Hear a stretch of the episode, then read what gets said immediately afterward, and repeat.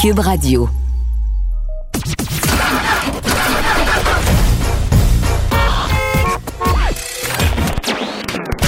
Vous l'avez vu? Vous l'avez lu? Maintenant, entendez-le.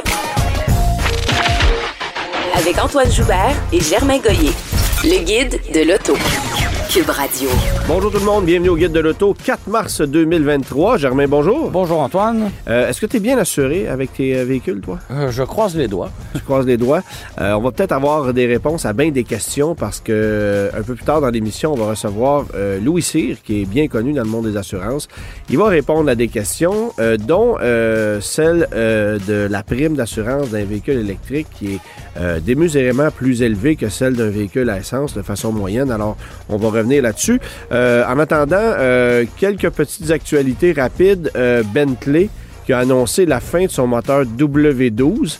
Euh, BMW avait annoncé la mort du euh, V12 euh, récemment, mais là, c'est au tour de Bentley. Est-ce que c'est un type de mécanique en voie de disparition? Assurément, Euh, les moteurs à grande cylindrée comme ça, ben, je pense qu'on est sur, on en est sur les derniers milles.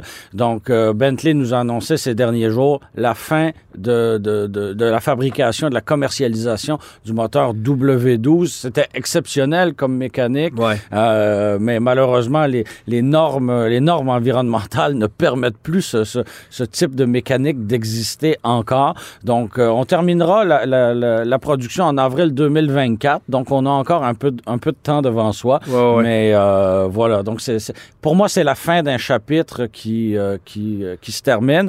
Et euh, on en aura produit tout de même euh, 100 105 000 exemplaires à l'usine, à euh, en Angleterre. Donc, voilà, un autre, un autre moteur à 12 cylindres auquel on dit, on dit au revoir. Arrêt de production temporaire du F-150 Lightning maintenant. Oui, effectivement. Donc, il y, a- il y a eu un, un incendie avec un euh, Ford F-150 euh, Lightning dans un stationnement du constructeur. Et euh, là, on a, on a cessé la production temporairement, bien entendu, pour investiguer sur, euh, sur ce cas précis. Euh, J'espère qu'on trouvera rapidement, euh, rapidement la solution et qu'on repartira la chaîne d'assemblage parce que c'est un, c'est un véritable problème. Les carnets de commandes sont pleins. On en a aussi livré déjà beaucoup. Oui. Donc, s'il faut procéder à une campagne de rappel, ben, on n'est pas bien, bien plus avancé. Alors, euh, je- je- j'espère aussi que c'est pas le début d'une mauvaise histoire avec, euh, avec comme, le comme est arrivé avec la Bolt, là. Ouais, c'est ça. Ou est-ce que c'est le début d'une série de problèmes comme on a connu avec le Mac E, par exemple? On avait un peu plus espoir au, au F-150 Lightning, mais euh, je pense qu'il il- il est encore trop tôt pour, pour, euh, pour lancer la serviette. Là, euh, entendons-nous, bien sûr, mais euh, on garde, on garde l'œil ouvert là-dessus.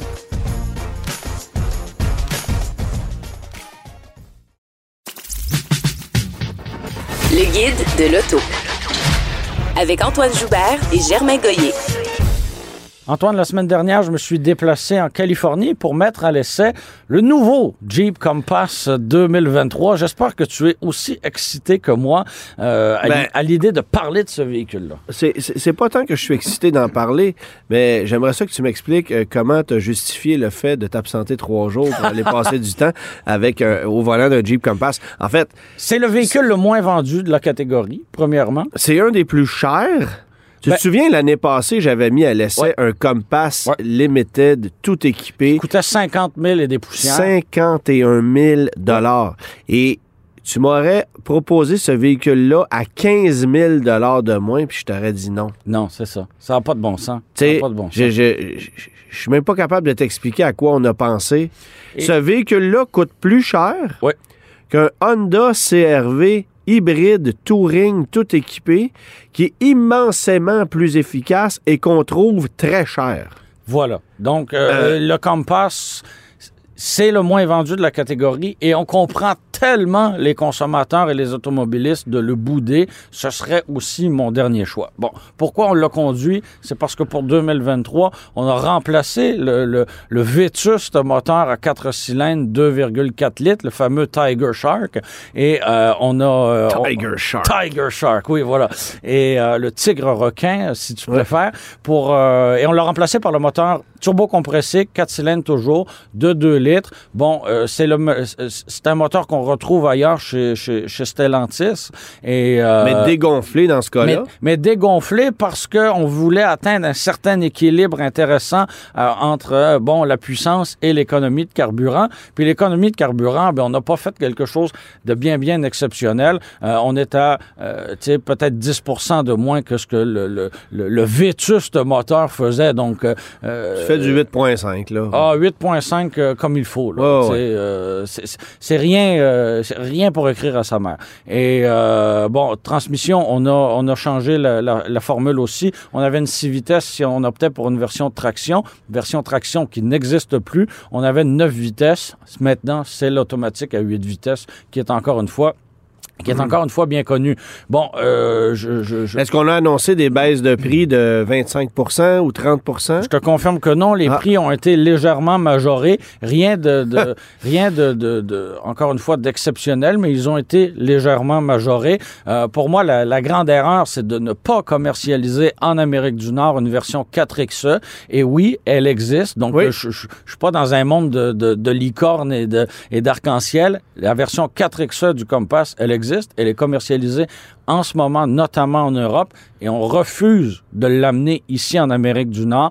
Donc, euh, je- Même chose pour le Renegade en passant. Hein? même chose pour le Renegade. Donc, on passe complètement à côté, euh, à côté d'un- bon marché, finalement. Ce serait peut-être une manière, finalement, de réussir à sortir la tête de l'eau avec un, un véhicule comme, euh, comme le Compass qui, à Mais mon avis, est entre deux catégories. Et là, on, on- on- Ouais, OK. on- on- on- c'est comme un véhicule qui est assis entre deux chaises en quelque sorte. Et je vais, je vais te faire le parallèle avec Mitsubishi, qui a un RVR comme véhicule sous-compact, Ouais. qui a un Outlander comme véhicule compact, qui, est- qui est- qui est- qui est de gros format, là, Ouais. entre, entre toi et moi. Et on a, au milieu de tout ça, un Eclipse Cross, qui n'est pas un sous-compact, qui n'est pas un compact. Ouais, ouais, c'est quoi? C'est entre les deux. C'est pas compétitif ni dans les sous-compacts, c'est pas compétitif dans les compacts. Bref, on est perdant des deux côtés. Chez Jeep, tu parlais du Renegade, qui est un VUS sous-compact. On a le, le, le Cherokee. Cherokee. Pour combien de temps? Ça, c'est une bonne question. On a le Cherokee, qui est un VUS compact. On a entre les deux le Compass. Puis, ouais. il y a- donc, et encore une fois, on n'est pas compétitif parce qu'on est trop cher avec des sous-compacts, puis on n'a pas une offre intéressante pour rivaliser avec un CRV, comme tu le disais. Alors, pour moi, c'est pas un produit intéressant. Je le disais, c'est le moins vendu. Puis ça Mais se de toute façon, l'avenir de Jeep ne se dessine pas dans les petits modèles. Non, On- mais en ça- même Chez Jeep, c'est intéressant à partir d'un Wrangler, du Grand Cherokee et finalement de la famille Wagoneer. Mais tout ce qui se trouve en bas, parce que le, bon, le Ouais, mais Cherokee... le marché du VUS compact est énorme en Amérique du Nord. là. Oui, mais on l'a toujours échappé. Ben, on a bien il- fait avec le Cherokee pendant un certain temps, mais ça fait exactement neuf ans qu'il est identique. Ouais. Euh, on n'a pas changé les mécaniques. Là, on a annoncé le retrait du V6 récemment. Alors, Qui- euh, qui, est une erreur. puis je veux dire, c'est- évident que d'ici quelques mois, on va annoncer le retrait du Cherokee. Oui. C'est la fin de carrière. parce qu'on l'a laissé mourir, malheureusement. Mais bon. Et, et juste pour revenir sur l'hybride, quand on regarde les autres, on a un Escape hybride, hybride rechargeable aussi, un Ouais. RAV4 hybride, un CRV hybride, un Sportage, un Tucson. Ouais, ouais. Bon, tu sais, qu'est-ce qu'on attend pour arriver finalement avec un Compass 4XA? Moi, j'ai l'impression qu'on attend d'amener du 100% électrique. Oui, oui, mais en attendant, là, Ouais. en attendant, ça ferait Ouais. du bien aux consommateurs, puis ça ferait beaucoup de bien à Jeep également. Effectivement. De ton côté, Antoine, tu as mis euh, à l'essai le Ford Expedition. Oui, dans la version Timberline, euh, qui est une version à saveur un peu plus hors route. Euh, ça faisait longtemps que j'avais pas conduit l'expédition, alors euh, je voulais le revisiter. On a modernisé un peu l'intérieur. Euh, les sièges sont toujours ultra confortables. C'est un gros VUS avec comme principal ennemi le Chevrolet Tahoe, le GMC Yukon. C'est tout un ennemi. je continue de te dire que je préfère le GMC Yukon au Ford Expedition sans aucune hésitation. C'est quand même un camion qui va très bien, qui est très confortable. Mais dans sa version Timberline, euh, on a des roues plus petites, des pneus à plus gros flancs, c'est plus mou. Euh, il y a un peu plus de débattement au niveau de la suspension pour être capable d'aller jouer hors des sentiers battus, mais qui va faire ça avec un camion comme Avec un autobus, là? Bon. Euh, bon, faut que je mentionne que, évidemment, on est en hiver. Je l'ai conduit cette semaine dans des conditions hivernales. Il y a eu deux tempêtes de neige. Euh, ils ont mis des pneus Hankook là-dessus qui sont épouvantablement mauvais, des pneus que je qualifierais de dangereux. Ah oui, c'est comme, ce des pucks de hockey, là. Je veux dire, pas faire la job, là, c'est vraiment un pneu que je déconseille pour ce camion-là. Ça fonctionne pas. Euh, mais ce qui m'a un peu déçu, encore une fois, bon, finition est belle, euh, comportement routier, ça va. Je préfère la conduite du GMC qui est un peu plus incisive. Ça, c'est très mou, là. Euh, mais Sur le plan mécanique, on a une, une stratégie différente avec l'expédition, c'est-à-dire que on a un moteur V6 qui est turbo-compressé plutôt que GM qui a des V8. là. Exactement. Et le V6 turbo compressé te permet notamment d'éviter la taxe à la cylindrée, euh, des trucs comme ça qu'on va payer chez. Parce euh, qu'on a 3,5 litres plutôt, al- plutôt alors que le plafond, 6,2 ouais, ou un 5,3. là. et le plafond qui est à 4 litres pour... C'est ça. ouais, le- Une loi qui n'est pas du tout vétuste, Ouais, d'ailleurs. Mais, euh, mais ça consomme plus qu'un qu'un- qu'un Chevrolet avec un 5.3 ou même un 6.2. J'ai fini ma course à, 100 à 15,1 litres au 100 en remettant les clés. J'ai été déçu de cette consommation-là. Euh, bon, évidemment, est-ce que la version Timberline, de par sa conception, il est un petit peu plus haut sur patte, il y a des pneus un peu plus agressifs. Là, c'était des pneus d'hiver, remarque. Est-ce que ça consomme un peu plus que les ça, autres? ça l'aide pas certainement. La là. cote de consommation est la même pourtant. Alors, Ouais, c'est pas.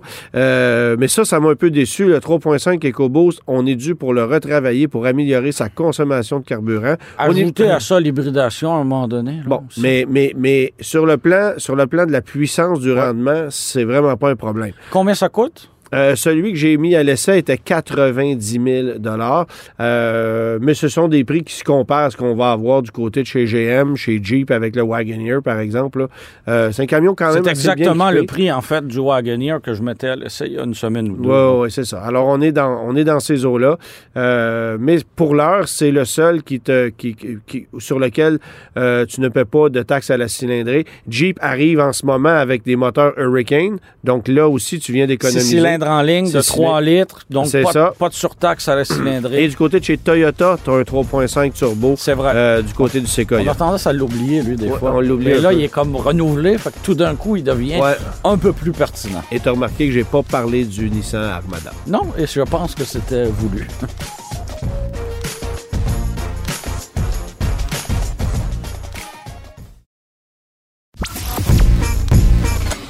Laissez faire votre clientèle. Entrez directement dans le guide de l'auto. Cube. Germain, il y a un sujet qui est toujours un peu délicat à aborder en automobile, c'est celui des assurances. Parce que qui a tort, qui a raison? Et si tu parles à quelqu'un qui travaille pour une compagnie d'assurance, ben, veut, veut pas, l'information qu'on va te livrer, elle va être un peu biaisée, basée sur des données d'une entreprise X, mais on n'aura pas de réponse de façon générale. Et euh, on a eu l'idée de faire appel à celui qu'on appelait euh, jadis, et c'est peut-être encore le cas, Marc Ben, je ne sais pas, euh, l'homme fort de l'assurance qui s'appelle Louis Cyr, qui a son propre cabinet, euh, qui est courtier en assurance et qui a bien des réponses à nos questions, et ça, on aime ça. Bonjour, Monsieur Cyr. Bonjour. Bonjour. Alors, euh, on est bien content de vous parler aujourd'hui parce qu'évidemment, euh, l'assurance automobile euh, fait partie des décisions d'achat. Il y a de plus en plus de, de, de, de factures assez salées. Il y a des trucs qui surviennent qu'on comprend pas. Il y a énormément de questions. Puis euh, la moyenne des automobilistes savent pas trop comment composer avec toutes les offres. euh, Est-ce qu'on magasine, etc., etc. Et on, veut commencer cette semaine par aborder le sujet des voitures électriques, mais peut-être avant de faire ça, juste euh, nous situer euh, dans votre position, parce que vous avez votre propre cabinet. Euh, Qu'est-ce que vous y faites exactement? Ben écoutez, moi je suis courtier d'assurance là, depuis 1990. Euh, J'ai un cabinet, euh, j'en ai eu plusieurs, ok? Mais euh, pour l'instant, disons que mon cabinet, euh, c'est un cabinet euh, d'assurance générale. Euh, on, sait, on est, on est vraiment plutôt spécialisé dans l'assurance des entreprises, mais on fait également de l'assurance automobile habitation. OK. Euh, dans l'assurance des entreprises, bien sûr, il y a beaucoup d'automobiles, alors ça en fait partie, bien sûr. Mais, euh, je vous dirais que euh, au-delà de ça, euh, on est un petit cabinet ultra spécialisé, avec une clientèle, je vous dirais, triée un peu sur le volet, mais ça m'empêche pas de participer à essayer de faire comprendre et démystifier mon industrie qui a tendance à être très occulte dans ses, euh, dans ses stratégies et, ses fondements. Ben évidemment. Puis une des premières euh, stratégies qu'on voit chez les chez les compagnies d'assurance qui font de la publicité, c'est toujours la même chose d'une compagnie à l'autre. Euh, comme n'importe quelle radio qui va te dire qu'il est numéro un, ben, toutes les compagnies d'assurance te font économiser 235 dollars sur votre rime d'assurance en prenant une assurance, en combinant maison et habitation, euh, maison et On va, automobile. on va toujours garantir le meilleur prix, mais dans les faits, c'est difficile à obtenir. là. Alors, comme, sur quoi on se base pour être capable de tout le temps dire qu'on est 200 quelques dollars moins cher que la compétition? Est-ce qu'on peut faire ça? Ben, vous touchez un sujet, je vous dirais, qui me passionne, qui m'intéresse depuis le milieu des années 90. Là, je dévoile un peu mon âge. Mais, tu sais, les, les publicités des concessionnaires automobiles qui vous disent tant par mois, Ouais. avec quatre paragraphes pas lisibles dans le bas de la télévision, Ouais, ouais, ouais. c'est la même affaire. OK. Les assureurs, dans le fond, quand ils disent des montants de rabais, moi, si j'étais celui qui réglemente ça, je dirais, OK, attends là. Si tu promets 250 dollars de rabais automatique à tout le monde, s'il vous plaît, c'est par rapport à ce qui paye le consommateur en ce moment. Oui. Mais ce n'est pas ça. Dans le fond, l'assureur vous promet 250 dollars de rabais, exemple, sur un chiffre qui est 250 dollars de plus que l'argent qu'il veut. Oui, oui, oui. Donc, c'est un rabais finalement qui est imaginaire. C'est une technique de C'est un rabais marketing. imaginaire sur une prime que eux disent que si vous n'avez pas fait de rabais, ça aurait été plus cher. Mais en réalité, là, quand le consommateur se fait promettre un rabais, c'est par rapport à ce qu'il paye, pas par rapport à ce qui est écrit dans un livre que personne ne va voir. Oui, oui, oui. Comme quand tu t'en vas Et t'acheter un bijou, puis ils sont tout le temps plate. 50 là. C'est Ben ça. oui. Fait qu'en bout de ligne, vous venez de comprendre un peu l'astuce publicitaire là, de ça. Et je vous dirais que euh, le Québec est un peu Far West par rapport à l'ensemble des autres provinces dans le Canada. Ou c'est plus Il réglementé? y a beaucoup. Ah oui, oui, oui, oui. Les Ah primes sont réglementées dans la majorité des provinces canadiennes de façon telle que un assureur est obligé de déposer ses tarifs au gouvernement en début d'année. Wow. OK. Et s'il veut donner un, un rabais supplémentaire à quelqu'un ou un groupe de, il est obligé de prouver au gouvernement que ce monde-là réclame moins. OK. Et ça, c'est pour protéger le fait que on peut bien faire une prime à un dollar à notre ami, en autant qu'on charge deux, trois fois le prix à un autre qu'on connaît pas. Et c'est ça le Québec par rapport aux autres provinces. Donc, Et, et comment on explique qu'on ait pris la décision d'être euh, d'être mou et à genoux devant les com- compagnies d'assurance comme ça? Par rapport, par rapport aux autres provinces encore? J'aimerais bien ça que vous posiez cette question-là à l'autorité des marchés financiers. Je peux pas vous répondre. Ben, ce sera nos invités la semaine prochaine. Ouais, c'est ça. Bon, évidemment, euh, Parce que je peux vous dire que le bureau du surintendant des institutions financières à Ottawa, qui lui gère l'ensemble des assureurs canadiens, euh, la philosophie est tout autre. Là. OK? Ouais, ouais, ouais, Premièrement, le bureau du surintendant dit aux assureurs, vous n'avez pas le droit d'être une banque. OK. Et, et vous n'allez pas jouer avec les prix d'assurance comme ça vous tente. Parce que nous, ce qu'on a à vérifier comme gouvernement, c'est que l'argent est dans le compte de banque si les sinistres se produisent. Et pour s'assurer que l'argent est là, ben, prouvez-nous que vos tarifs sont capables de prendre soin de toutes les réclamations qui arriveront. Et il y a un suivi, un contrôle actuariel au niveau canadien qui n'est pas fait au niveau québécois. Wow. OK. Intéressant. J'ai l'impression qu'on est un peu en train d'ouvrir une boîte de Pandore. là. Ouais, ouais, ouais. Mais un, un sujet qui nous intéresse beaucoup depuis quelques années, et ça, ça, ça tend à toucher davantage d'automobilistes et de consommateurs, c'est la prime, la prime d'assurance des véhicules électriques. Comment on peut justifier qu'elle soit aussi élevée par rapport à un, un- un véhicule d'une même valeur, mais qui aurait un moteur à essence? Ben moi, je vais faire une mise en contexte peut-être avant d'embarquer là-dedans. Euh, D'abord, chaque assureur va te dire que tu vas économiser 10% si tu conduis un véhicule vert. Et ça me fait particulièrement rire parce que personnellement, J'ai assuré récemment une petite Chevrolet Bolt dont le coût d'achat de cette, voiture-là est d'à peu près 30 000 une fois que tu enlèves les crédits gouvernementaux. Et cette voiture-là coûte deux fois plus cher à assurer qu'un Chevrolet Silverado qui coûte deux fois plus cher à acheter. Et qui a peut-être tendance à être volé davantage. Ben, regarde, moi, je veux dire, un Silverado, c'est volé, c'est exporté, euh, c'est volé pour les pièces parce qu'il y en a énormément sur la route. Bref, il y, a, mille raisons de voler un Silverado, ne serait-ce que pour aller remorquer une tente roulotte que tu as le goût de voler aussi. Tu sais, peu importe, là.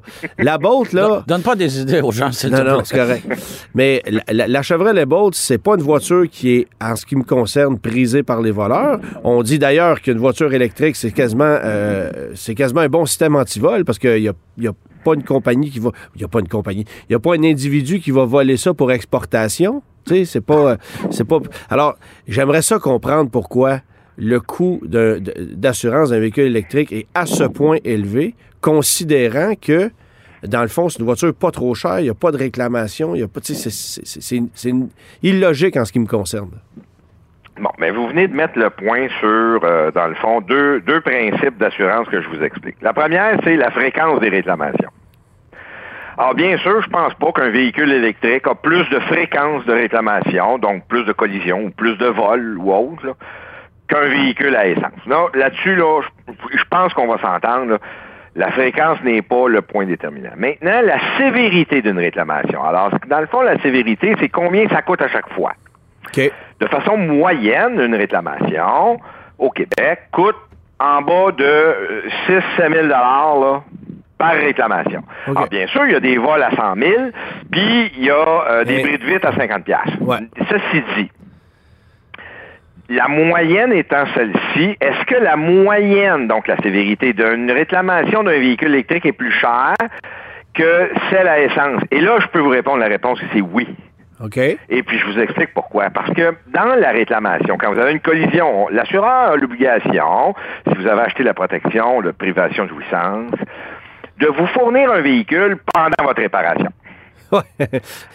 Et là, je vous vois venir un véhicule électrique. Hein? Eh oui, c'est ça. Alors, si ça prend 24, 30, 40 mois à recevoir un véhicule électrique neuf tout monté, Imaginez ce qu'est l'approvisionnement en pièces de remplacement lorsqu'on a une collision sur un véhicule électrique. Ouais. Alors, si votre véhicule passe deux, trois mois de plus au garage, mais pour l'assureur, c'est une dépense supplémentaire. Un. Deux, s'il y a une rareté sur les pièces, il y a une augmentation sur le coût d'acquisition de la pièce. Tout le monde la veut. Ouais. Alors, est-ce que ça finit par coûter plus cher? Une pièce similaire dans un véhicule électrique d'un véhicule euh, à essence? Ben, la réponse, c'est oui. Parce qu'il y a une rareté dans l'approvisionnement des pièces et ça, c'est directement reflété dans la réclamation de l'assureur. Parce que aussi, il faut payer un véhicule de location, de remplacement pendant plus longtemps. Et voilà. OK. Fait tout ça mis ensemble, ben, c'est là qu'on se retrouve. Et imaginez-vous, on dit à quelqu'un, qui a un budget bien compté, sans essence, parce qu'il a un véhicule électrique. Oui. Voici ton véhicule de remplacement à essence. Là, il va dire Wow, wow, wow, wow, tu m'obliges à dépenser du gaz que je n'ai pas dans mon budget, tu vas-tu me le payer? Alors, tu sais, ah, quand on met tout ça ensemble, l'assureur, lui, a une obligation contractuelle, légale, très sévère. Et l'assuré, lui, ben, c'est pas de sa faute, il y a eu un accident. Mais l'assureur a, le droit de charger en fonction de son risque. Et comme le risque de coût plus élevé lors d'une même un même événement entre un véhicule électrique et un véhicule à essence existe, ben, l'assureur est en droit de charger une prime plus élevée pour un véhicule électrique. Je, comprends bien que les actuaires sont assurément bien plus doués que moi en mathématiques, mais en même temps, cette, euh, cette notion de pénurie de pièces, de délai de livraison, c'est assez nouveau dans l'industrie. On n'a pas beaucoup de, de, de, de, données sur un grand nombre d'années. Comment on arrive à établir ces, ces calculs-là? On fait pas ça au pif, là. Oh non, non, mais vous savez, la loi des grands nombres, euh, les assureurs partagent entre eux, dans ce qu'on appelle le groupement des assureurs automobiles, l'ensemble de toutes les données de tous les assureurs, de toutes les réclamations. Alors, un assureur qui veut connaître et comprendre sa statistique, il a accès à la statistique de tous les autres assureurs. Alors, c'est facile et, et relativement rapide pour un assureur de s'ajuster à des phénomènes terrain très nouveaux. Par contre, euh, euh, un phénomène nouveau qu'on n'est pas certain qu'il va se stabiliser dans le temps, ben là, on changera peut-être pas les primes. Bon, ouais, OK. Par contre, lorsqu'on voit un phénomène nouveau s'installer qui va durer, c'est très rapide. Les assureurs peuvent changer leur tarification en, en quelques heures. Hmm. En quelques heures, on est aussi agile que ça. Là. Absolument. Là. Écoutez, je vous dirais que dans tout ce qui s'appelle la statistique et l'intelligence artificielle, les assureurs sont et seront, après les jeux électroniques, là, euh, dans le marché financier, les plus efficaces et les plus rapides à utiliser tout ça. Là. Wow. Parce que, tu sais, une voiture est vendue tout le même prix. euh, il y a de la concurrence là, dans, dans toutes sortes d'industries. Mais dans l'industrie de l'assurance, nous sommes la seule industrie à vendre un produit tarifé et on connaîtra le coût de ce produit vendu à la fin de la durée de vie du produit. Alors, si je vous charge 1 12 mois, pas de réclamation, j'ai 1 de profit à la fin. Mais si la veille, vous me réclamez un million, j'ai 999 999 de déficit avec vous à cause de la dernière journée. On ne connaît pas notre prix de revient avant la fin de la durée de vie du produit. On est les seuls au monde. Donc, Ouais, ouais, ouais. on peut être gambler, on peut avoir le goût de, de prendre plus ou moins de risques. Et bien sûr, les assureurs, c'est ça leur métier. Alors, ils sont des, des, des- des, des personnes euh, hautement qualifiées à être capables de tout évaluer ça et changer des prix, faire des, des, des parts de marché supplémentaires, parce que là, vous savez très bien que les trois, quatre dernières années ont fait mal au niveau des primes d'assurance automobile là, au Québec. Ouais, ouais, ouais. Ben, parce que la technologie a explosé dans les véhicules. Là. Mais le Donc, coût des véhicules a augmenté, Ouais, c'est alors ça. forcément, de l'autre côté, on paye aussi. Là. Et voilà, mais il y a l'autre chose, là. La province de Québec est, était la province la moins dispendieuse en primes d'assurance automobile de tout le Canada. Pour vrai? Ah oui, et ça depuis 15-20 ans. OK.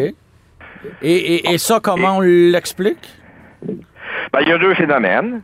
Le premier phénomène, c'est que les dommages corporels, nous, sont tous assurés par l'État avec nos immatriculations et on enlève cette prime-là dans la police d'assurance automobile, ce qui n'est pas le cas dans toutes les autres provinces. Donc, on la, mais on la paye collectivement euh, plutôt que de la payer une entreprise privée. les-. Exactement, parce que si on avait le droit de poursuivre dans nos blessures, On aurait des millions qui se verseraient. Oui.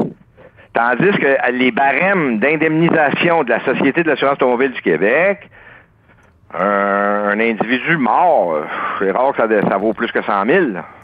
Ouais, ouais, ouais, je comprends. Fait que fait qu'on se prive d'indemnisation collectivement pour économiser chaque année collectivement. Ah Bon, première chose, les primes sont plus basses à cause de ça. Deuxième chose, euh, nous avons été la province qui a subi le plus de concentration de marché.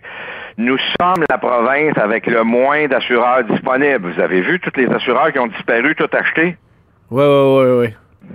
Bon, ça, là, pendant ce phénomène-là, on appelle ça une guerre de prix. Donc, le gros écrase le petit jusqu'à temps que le petit étouffe, puis on l'achète pas cher. Ah oui. Ça a duré 15 ans, ça, que les gros ont acheté petit. Alors, dans les autres provinces, ça s'est pas passé. Alors, si vous allez, par exemple, dans, dans- en Ontario, il y a deux fois plus d'assureurs presque qu'au Québec. Donc, cette compétition-là du marché, là, elle a duré tellement longtemps que les 3, 4, 5 dernières années, avant les augmentations, là, il n'y avait plus aucun profit pour aucun assureur en assurance automobile au Québec. Il attendait que ça passe, puis maintenant, il recommence. Ah ben non, mais il attendait que les petits partent, puis là, en se disant, OK, là, on est, on est juste 3, 4, 5 gros, là. Là, on va faire les prix à notre goût. Et c'est ça qui est arrivé. La compétition n'est pas disparue, mais beaucoup moins forte qu'avant. Donc, les assureurs ont monté leur prix sans perdre leurs clients. Parce que dans un marché très compétitif, autant l'assureur change ses prix rapidement, autant le consommateur change d'assureur rapidement. Alors, on est une industrie qui est, qui est très volatile. Et pour éliminer la volatilité, il faut éliminer les concurrents. Vous, vous, nous amenez sur un terrain, un terrain intéressant. Euh, Est-ce que ça vaut la peine de magasiner dans un monde où il y a quelques concurrents qui se tiennent entre eux? Ou Oui, ça, revient tous au, oui, ça revient tout au même? Ben, euh, vous allez avoir un phénomène, encore une fois, qui existe presque juste au Québec, qui fait en sorte que ça vaut la peine de magasiner. C'est le phénomène du double standard. Le prix pour un nouveau client Ah oui. et le prix pour un client qui renouvelle. OK. Alors, c'est triste. Dans les autres provinces, c'est pas permis, ça. Mais ici, au Québec, ça l'est. Alors, ici, on a des assureurs qui disent, bon, ben, moi, je vais me priver de mes profits pour acquérir des nouveaux clients. Mais comme le client, il aime pas ça magasiner, ben, je vais l'augmenter à son renouvellement, je vais lui charger sa vraie prime. Puis, c'est un phénomène qu'on voit dans, dans les télécommunications aussi. Là. Les compagnies d'assurance n'ont rien inventé avec ça. Là. Non, non, non, ils ont juste suivi la parade qui existait dans bien d'autres domaines, là. Mais oui. Donc- donc, quand arrive notre-. Quand on arrive au renouvellement, on a intérêt à magasiner ça plutôt que d'accepter tout bonnement euh, l'augmentation qui nous est, qui nous est proposée. Là. Ben là, je vous dirais que, par contre, pour ne pas devenir un client indésirable pour les assureurs, on magasine pas ça tous les ans. OK. On magasine ça entre 3 et 5 ans. OK. Alors, quand on a un cycle de vie avec un assureur entre 3 et 5 ans, ben là, on s'assure d'avoir un prix assez juste et une certaine fidélité à notre assureur qui fait que quand on est dans une petite zone grise en réclamation, ben, ça fait partie des critères. Là. Je l'ai tu depuis longtemps, ce client-là. Est-ce que je me dois de faire un effort supplémentaire pour lui? Alors, s'il voit dans les livres que vous êtes rentré l'année passée, puis que vous allez vous en aller l'année prochaine, Ouais, ouais, il n'y a ouais. aucun intérêt à faire cet effort-là. Mais s'il voit dans ses livres que vous êtes là depuis six ans, oh, ben là, on a peut-être la chance d'avoir un assureur va vouloir faire un effort supplémentaire. Alors, entre on magasine tout le temps, tout le temps, tout le temps, puis on prend le moins cher, et on magasine de façon raisonnable à des intervalles un peu distancés, Ouais. ben, je pense qu'il y a une bonne logique à, à utiliser dans ça. Et dites-vous une chose. Lorsqu'un assureur vous présente une augmentation de plus de 15-20 là, Oui. dans une année, là, ben là, vous avez le signal là, que cet assureur-là, là, ça ne dérange pas vous partiez? Ouais, ouais, ouais. Ouais, ouais, je comprends. Ouais, ouais. Mais, Mais 4-5% ben là, faut pas oublier que l'inflation existe. Là, Fait que c'est pas vraiment une augmentation, ça. là. Moi, je trouve ça intéressant ce que vous dites parce que magasiner une assurance, pour moi, là, c'est un cauchemar. Parce que, évidemment, je reviens aux publicités des assureurs. Faites une soumission en ligne en seulement cinq minutes. La vérité, c'est que ça prend une heure. Euh, c'est pas vrai, là, cinq minutes, là, parce qu'ils te posent tout le temps 18 000 questions. Puis là, veuillez téléphoner au bureau parce que vous êtes un cas particulier. Puis il y a toujours quelque chose. Fait que, à- à- moi, passer une journée au téléphone pour sauver 200 pièces, mais ma journée est plus payante si je travaille que si je perds ma journée pour sauver 200 pièces. Donc, j'ai personnellement ce réflexe de dire, garde, je vais le payer le 200 là, puis ça va s'arrêter là. On, on espère que ton assureur nous écoute pas en ce Non, c'est ça. Ils vont en mais, profiter. mais je veux dire, ces soumissions en ligne, puis toutes ces façons d'aller essayer de, de, séduire le client, puis quand tu arrives à faire ta soumission, c'est interminablement long. Moi, tu viens de me perdre, là, ça n'a aucun bon sens. Et je vous comprends. Et c'est un des plus grands risques qui existent en ce moment en assurance, là, c'est, l'achat sans conseil. Moi, j'ai toujours dit aux gens, acheter ma police d'assurance chez un assureur direct, sans aide, sans conseil, juste sur un site Internet. Ouais. Bon, si je suis courtier d'assurance ou avocat, ça va. Tout le reste, on prend une chance, là. Ouais, c'est ça. Qui a lu son contrat? Qui sait c'est quoi la clause qu'il faut pas oublier? Qui sait la conséquence de ne pas répondre de telle ou telle façon à telle ou telle question? Ben, seulement un avocat ou un courtier d'assurance. L'avocat parce qu'il l'a déjà plaidé, puis le courtier parce que c'est son métier. Alors, c'est, vous, vous, vous mettez le doigt sur quelque chose de très important. Puis dites-vous une chose. Dans tous les autres domaines, sauf l'assurance, encore une fois, Ouais. on a beaucoup de particularités, nous. Euh, il y a, euh, euh, ce que je vous dirais, un phénomène de battre le marché.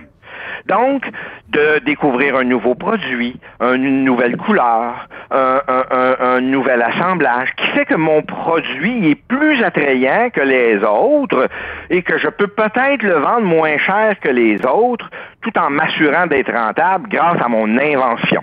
OK. En assurance automobile, en assurance habitation, là, celui qui est toujours, toujours moins cher, là, et c'est-tu lui qui décide où la prochaine accident? Non plus. non, c'est ça. C'est-tu lui qui va décider c'est quand le prochain feu? Non plus. Alors, comment va-t-il faire pour être toujours, toujours le moins cher? Payer moins bien ses accidents et ses feux? Il n'y a pas d'autre choix. Ben, en fait, on, on, a, je reviendrai avec un exemple un peu plus tard que je veux vous présenter, mais effectivement, que des fois, on a l'impression que certains assureurs euh, qui, au moment d'une réclamation, sont pas nécessairement là pour t'aider? Bon, moi, personnellement, je suis chanceux. J'ai jamais fait de réclamation depuis l'âge de 19 ans. J'en ai 46 aujourd'hui. Vous êtes euh, une exception. Savez-vous c'est quoi la fréquence? Non.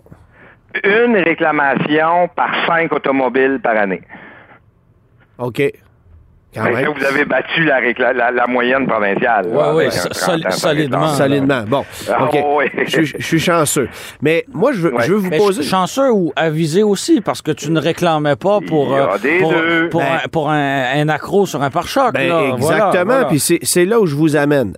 Moi, j'ai comme philosophie de mettre toujours mes déductibles au plus haut pare-brise, euh, euh, feu, tous mes déductibles sont à 500 ou 1000 dollars parce que je sais que je réclamerai pas en bas de ça de toute façon et que ça vient changer le coût de la prime. Ça, c'est moi. Il y a des gens qui sont peut-être un peu plus frileux puis qui veulent pas ça, mais ça, c'est moi. Mais quand je regarde tout ce qu'un assureur propose sur une assurance automobile ou habitation, mais là on parle plus d'automobile, il y a tellement de produits accessoires à l'assurance de base et, je me dis qu'il y a beaucoup de gens qui doivent prendre ces produits-là. Ma question est la suivante. Est-ce qu'un automobiliste au Québec est trop assuré? À certains endroits, je vous dirais que oui. Je vous donne un exemple. Vous avez une voiture, vous l'avez louée. Vous n'avez pas mis de dépôt. Différent d'une voiture achetée avec un emprunt. Ouais. Est-ce qu'on a besoin d'une valeur à neuf? Ouais. La réponse, c'est non. Pourquoi? Parce que lorsqu'on a introduit dans le milieu des années 80 le principe de la location de voitures plutôt que l'achat, ouais. bien sûr, on a décidé de mettre des amortissements financiers sur le bien loué plus faibles qu'une dépréciation réelle sur le terrain. Donc, on se garde dans notre location une fameuse balloune, comme on appelle des fois. Alors là, arrive une réclamation et finalement, le consommateur est obligé de verser de l'argent lors d'une perte totale pour canceller le fameux contrat. Alors, le législateur les a pas laissés faire longtemps. Là. Dès les années 80, là, le législateur a introduit ce qu'on appelle le GAP, ou en français, la garantie d'écart. Tout locataire a l'obligation d'absorber lui-même ça ballonne entre la valeur au marché et la valeur résiduelle au contrat de location lors d'une perte totale. OK. Pourquoi je une valeur à neuf? Moi, je dois 25 000. Ma valeur de mon véhicule que l'assureur me paye, c'est 20 000. Il manque 5 000. Ben, le, le, locataire à long terme va chercher ce 5 000-là dans sa garantie d'écart à lui sans demander un sou au consommateur il détruit le contrat de location par le fait même, et le consommateur se retourne dans le showroom, puis il prend un char neuf, puis il met pas de dépôt dedans, puis il recommence une nouvelle location, puis c'est tout. Intéressant. Alors, quand on achète de la valeur à neuf dans une location, moi, je dis aux gens, vous, vous achetez un billet de l'auto-accident. Fait que là, c'est, si vous prenez un, si vous avez un accident, ben, vous gagnez à l'auto. OK. On a besoin de s'acheter ça? Fait que c'est pas nécessaire. Donc, est-ce qu'il y a de la surassurance à certains endroits dans l'industrie? Bien, certainement. Et quand on parle de la franchise, le déductible étant un mot anglais, j'ose pas le répéter. Euh, quand on parle de la franchise, c'est là qu'on obtient les meilleurs rabais des assureurs. Donc, en, rehaussant les franchises. Exact. Vous partez d'une franchise de 250-300.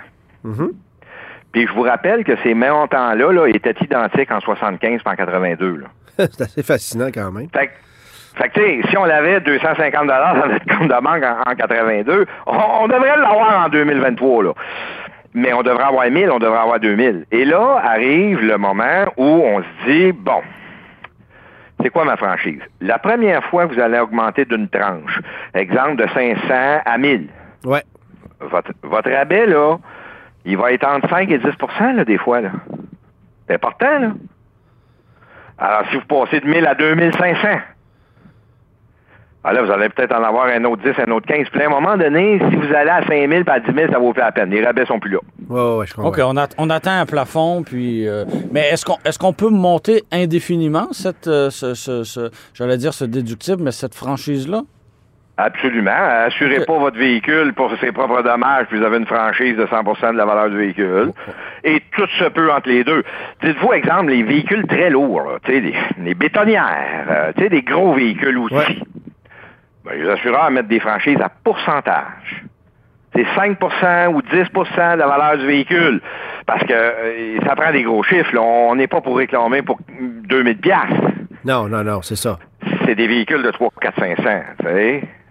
Puis par contre, à l'inverse, un véhicule de 2, 300 000 de collection de 1950, mais là, l'assureur ne voudra jamais nécessairement une prime de, de 8 9 000 piastres. Pourquoi? Ben parce que ça va faire euh, 1500 kilomètres par année quand il fait beau, un samedi, un dimanche, entre le mois de mai, puis non, pas mai, il y a de la, de la roche sur la route, entre le mois de juin puis le mois d'octobre. Il n'y a pas beaucoup de réclamations dans ces véhicules-là, même s'ils sont très dispendieux. Donc, le risque n'est pas grand, même si la valeur demeure élevée. Et voilà. Alors, c'est toujours une notion de risque, la fréquence et la sévérité des réclamations. Responsabilité civile maintenant. La dernière fois que j'ai renouvelé mes assurances, on m'a parlé de responsabilité civile pour un million ou deux millions.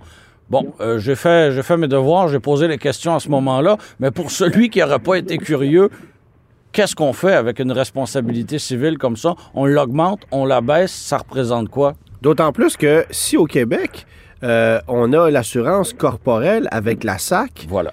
euh, pourquoi moi je suis assuré pour 2 millions si, si la SAC s'occupe de ça? Pour, pour 10 ou 15 de différence? Tu sais, je sais pas. Et voilà, et voilà, j'allais là, là. C'est très peu dispendieux, le deuxième million. On parle de dizaines de dollars par année. Mais ça donne quoi? Ça donne la chance d'être couvert au-delà d'un million si, dans nos habitudes de vie, on va en Ontario ou aux États-Unis. OK. Là où la, Ben oui. la- la SAQ n'a plus, de, n'a plus de juridiction. vous avez tout compris. Parce que tuer un médecin aux États-Unis, un million, c'est passé. Là. OK. Ben oui.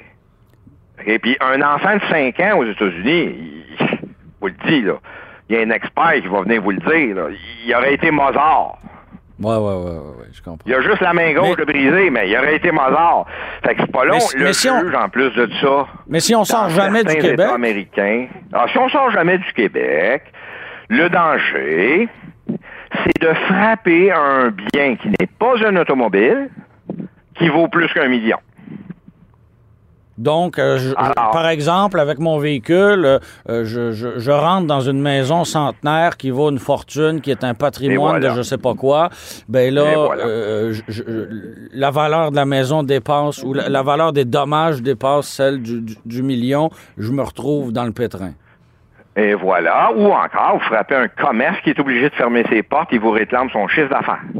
Ouais, ouais, ouais. OK. Soudainement, vous créez un peu d'anxiété, là, monsieur. Ben, vous savez, vous savez, j'ai compris une chose il y a longtemps. L'assurance a deux besoins de base. Le premier, avoir quelque chose. Le deuxième, avoir peur de le perdre. ah oui. OK. Un assureur ne vous poursuivra pas si vous avez un million d'assurance, le dommage est de deux, mais que vos avoirs personnels là, sont de 25 000. Mais non, il ne vous poursuivra pas. Mais si vos avoirs personnels valent une coupe de millions, ah oh, oui, là, il va Là, y ça, aller. ça va valoir la peine, là. Et ouais. voilà. Alors, si vous avez de quoi et vous ne voulez pas le perdre, ben, arrive l'assurance. En terminant, euh, la question qu'on se fait souvent poser euh, ici, parce que évidemment les gens magasinent un véhicule, puis là, bon, il y a une valeur à neuf qu'on peut prendre avec l'assureur, mais le concessionnaire a proposé une garantie de remplacement euh, qui offre des petits extras ou qui est à l'avantage du, du concessionnaire. Puis là, bon, on se rend compte que ça coûte deux, trois, quatre fois le prix. C'est quoi Ou la- on s'en rend pas compte. on s'en rend pas compte parce qu'on le paye par mois, tu sais. Ouais. Bon, Euh, quelle est la différence réelle entre ces deux produits-là, puis où se situe l'avantage pour un automobiliste d'aller prendre une garantie de remplacement chez un concessionnaire plutôt qu'une valeur à neuf chez son assureur? Bon, alors je corrige simplement votre nomination. La garantie de remplacement acceptée par l'État en 1992 a été jugée comme étant de l'assurance en 2007 en cours d'appel.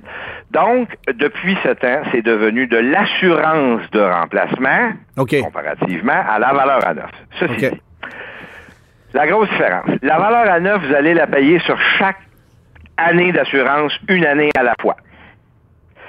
La première année étant très peu dispendieuse et la dernière année étant très euh, beaucoup plus dispendieuse. Oui.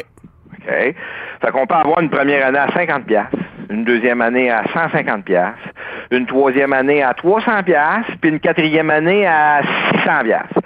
Donc là, on se retrouve à avoir le droit de continuer ou pas notre protection année après année. L'assurance de remplacement, on va payer toutes les années jour 1, financé dans la voiture, taxable. À un taux de financement de 8-9% en ce moment. Ouais. Vous avez tout compris. Maintenant, euh, et non remboursable. Et non, Ah si oui, vous avez une perte totale après deux ans, vous avez payé pour 4-5 ans. euh, ben, si vous voulez en avoir une sur le prochain véhicule, il faut repayer encore, puis il n'y a pas de remboursement. Puis dans, dans le cas où vous vendez le véhicule, c'est non transférable non plus. Vous, Absolument. Ouais, voilà. Donc on est perdant, peu importe la situation, c'est ce que je comprends. là. Le taux de commissionnement sur une assurance de valeur à neuf chez un assureur avec un cabinet de courtage ou un agent d'assurance, c'est réglementé. C'est 12,5% partout au Québec. Si vous voulez savoir combien gagne votre courtier quand il vous vend une police à 1000 125 piastres. OK. Le taux de commissionnement dans l'assurance de remplacement est près de 100% Wow.